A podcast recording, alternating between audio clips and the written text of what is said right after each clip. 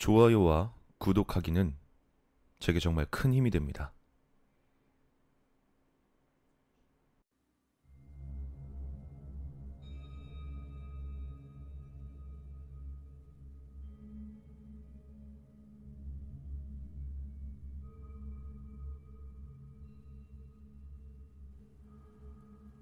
약 2005년부터 시작되어 아직도 끝나지 않은 이야기다. 우리 동네에는 돈놀이를 하는 할망구가 있다.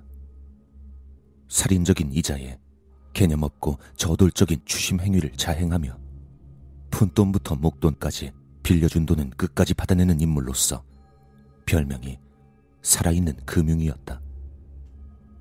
그 할망구의 빚독촉은 당해본 사람만이 아는 정말 고통스러운 것이었다. 나 같은 경우엔 차라리 건달들이 찾아와서 야산의 삽으로 땅을 파고 묻히는 게 낫겠다는 생각을 골백 번도 더 할 만큼 엄청난 고통이었다. 우리 집도 급전을 한번 빌려 쓴 적이 있었는데 이자를 원금에 붙여 거기에 이자를 붙여 우리가 빌려 쓴 800만 원은 단숨에 4,500만 원이 되어 있었다. 그 일로 할망구와 고소 고발을 주고받고 회생과 파산 신청으로 우리 집은 박살이 났었고 그 때문에 할망구 집 쪽으론 정말 오줌도 누지 않는다. 다시는 마주치고 싶지 않은 사람이지만 하필이면 어머니와 같은 좌담의 모임 소속이라 알고 싶지 않아도 저절로 그 할망구의 근황이 들려왔다. 그 할망구 때문에 쑥대밭이 나버린 집이 한두 군데가 아니었는데 그중 가장 심하게 시달린 사람이 한 명 있었다. 원규는 어릴 때부터 알고 지냈던 두 살 어린 동네 동생인데 머리가 굵어지고 나서는 오가다 만나면 이유를 불문하고 소주를 한 잔 할 정도로 친했고 우리 부모님과 원규 부모님들도 서로 아시는 그런 사이였다. 원규의 어머니가 할망구에게 돈을 빌려 쓴 건 2001년쯤이었다. 원규의 아버지가 간암 판정을 받고 입원을 하게 되면서 생계가 어려워지자 원규의 어머니가 할망구에게 1,500만 원 정도를 빌리게 되었다. 이자는 사채를 웃돌고 빚독촉이 심하기로 소문난 할망구였기 때문에 원규는 어머니를 말렸지만 은행 문턱은 높았고 형편이 좋은 친인척도 없어서 끝까지 어머니를 반대할 수 없었다. 그리고 얼마 지나지 않아 원규는 그때 어머니를 말리지 못했던 걸 후회하게 되었다. 형편이 여의치 않아 이자가 밀리게 되자 할망구의 빚독촉이 시작되었다. 밤늦게 찾아오는 건 정말 기본 옵션이었고 빚독촉이 아니라도 심심하면 찾아와서 정말 쓸데없는 헛소리나 늘어놓고 내쫓을 수도 없었던 원규 어머닌 그 헛소리를 다 견뎌내야 했다. 새벽부터 찾아와 대문을 두들겨 집에 들어와 일장 연설을 하고 밥까지 차려내라고 해서 밥 먹고 3시간 동안 빚독촉과 자기의 개인적인 수다를 늘어놓고 원규 어머니가 장사를 하는 시장에 찾아와 왜 돈을 안 갚냐고 원금을 못 갚으면 이자라도 갚아야 되는 게 예의 아니냐고 고래고래 소리를 지르며 사람들 앞에서 망신을 주기 일쑤였다. 게다가 온 동네에 원규 엄마가 돈을 빌려가고 이자도 줄 생각을 안 한다고 헛소문을 퍼뜨리고 다니며 욕을 하고 놈팽이 같은 할망구의 큰아들 놈이 찾아와 금방 갚겠다며 그날 장사해서 번 돈을 다음날 장사 미천까지 모조리 가져가 놓고 돈 좀 갚아달라고 하면 당신도 어머니 돈을 빌려가고 안 갚지 않았냐며 이자를 냈다고 치라고 하고 할망구가 다시 찾아와 자기는 그 돈과 관계없으니 이자를 내놓으라고 독촉하고 원규 어머니가 장사를 시작할 때 찾아와 가게에 죽치고 앉아 끝날 때까지 밥을 얻어먹고 기다리다가 그날 번 돈 모두를 이자라는 명목으로 가져가 버리고 한밤중에 자기 성질을 이기지 못하는 날이면 이불까지 들고 찾아와 안방에 자리를 잡고 돈을 줄 때까지 못 간다고 우겨대면 원규의 어머닌 밤새 할망구의 비유를 맞추며 할망구가 짓거리는 헛소리뿐인 일장 연설을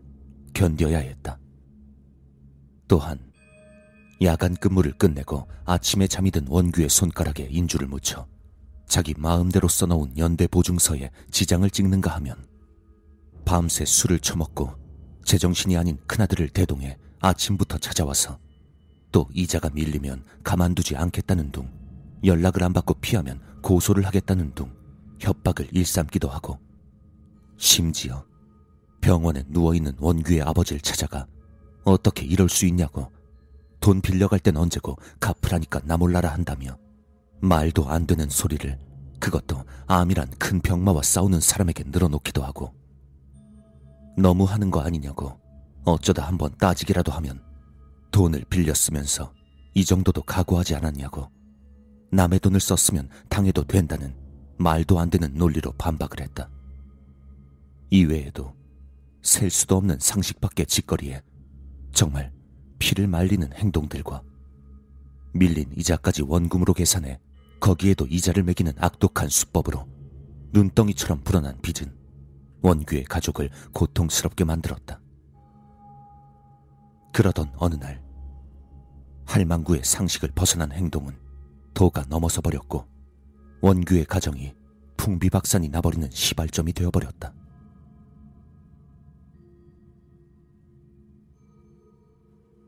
할망구는 결혼을 하고 분가에서 따로 살고 있던 원규의 집에도 찾아갔는데 같이 데리고 갔던 할망구의 큰아들이 문을 발로 차며 문 열라고 나오라고 행패를 부리는 바람에 집에 혼자 있던 원규의 아내가 그 충격으로 유산을 하게 되었다.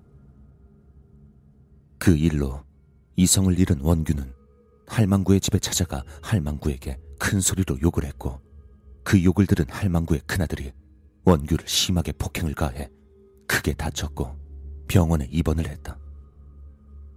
원규는 큰아들을 경찰에 고소했는데 그 놈팽이 큰아들은 꼴에 법대를 나온 놈이라 오히려 원규가 자기 어머니에게 위해를 가했다고 몰아갔고 결국 정당방위로 아무런 처벌도 받지 않았다. 그러고도 정신을 차리지 못한 할망구는 원규에게 빚독촉을 멈추지 않았고 견디다 못한 원규의 아내는 이혼을 요구했고 그런 아내를 붙잡지 못하고 결혼 2년 만에 이혼까지 하게 되었다. 전세금을 빼서 아내와 재산 분배를 한 후 남은 돈을 가지고 할망구를 찾아가 가진 게 이것뿐이니 당분간이라도 우리 가족들을 괴롭히지 말아달라고 사정 아닌 사정을 했다. 그런데 그 할망구는 그 많다면 많은 돈을 홍보관이라는 곳에서 자기 아들뻘 되는 제비 같은 놈들에게 홀려 옥장판이니 건강식품이니 하는 걸 사들여 한 달도 되지 않아 흥청망청 써버렸단 것이다. 그러고도 돈이 떨어지면 용돈 받아가듯이 밀린 이자를 내놓으라고 재촉해 주머니에 있던 만 원짜리 한 장까지 빼앗아갔다. 그렇게 당하다 당하다 참지 못한 원규의 어머닌 미안하다는 쪽지 한 장을 남기고 사라져버리셨다. 그리고 얼마 후 전부 자신 때문에 생긴 일이라며 자책을 하던 원규의 아버진 병원 옥상에서 몸을 던져 목숨을 버리고 말았다.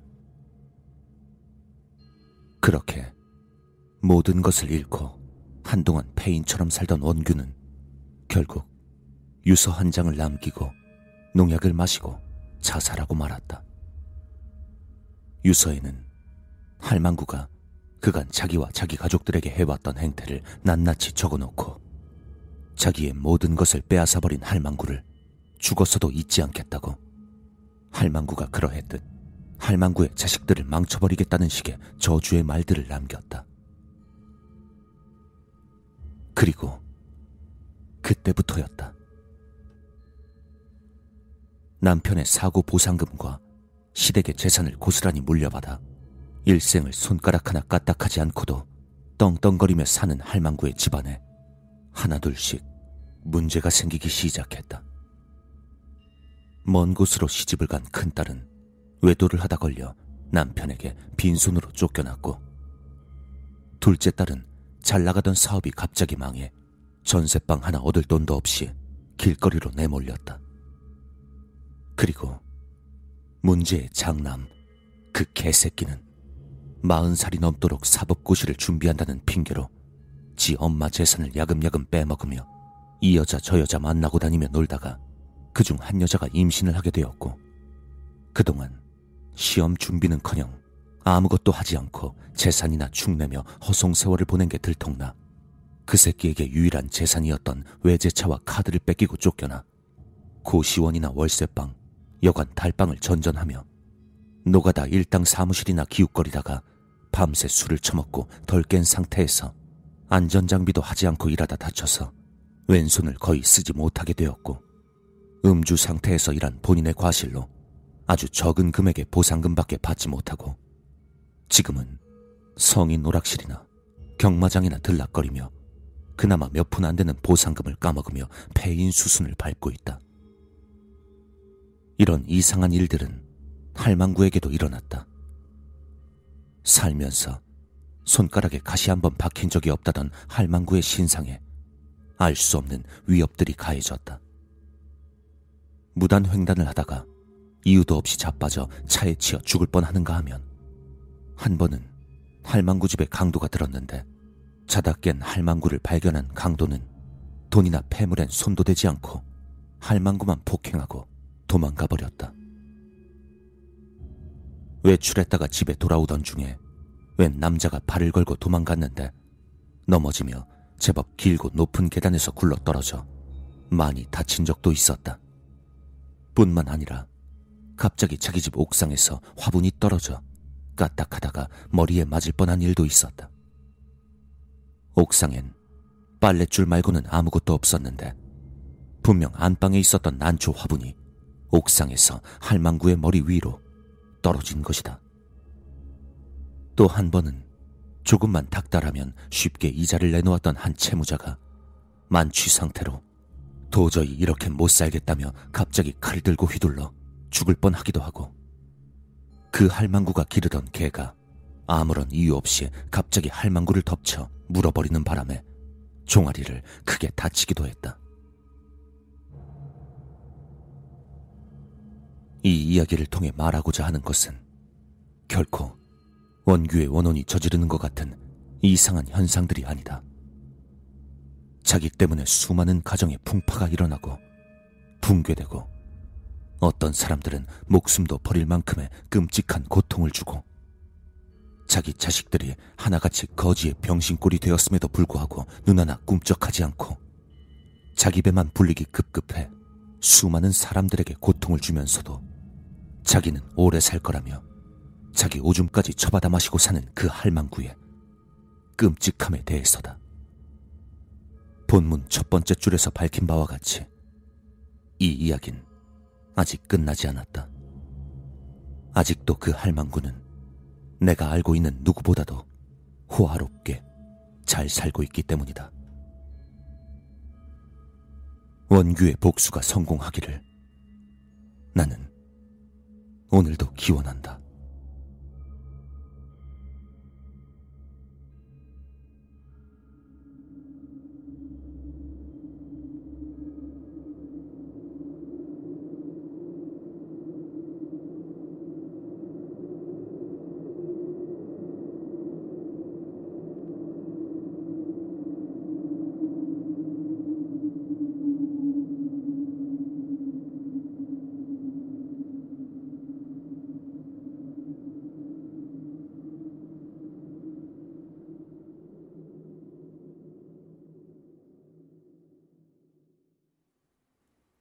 약 2005년부터 시작되어 아직도 끝나지 않은 이야기다.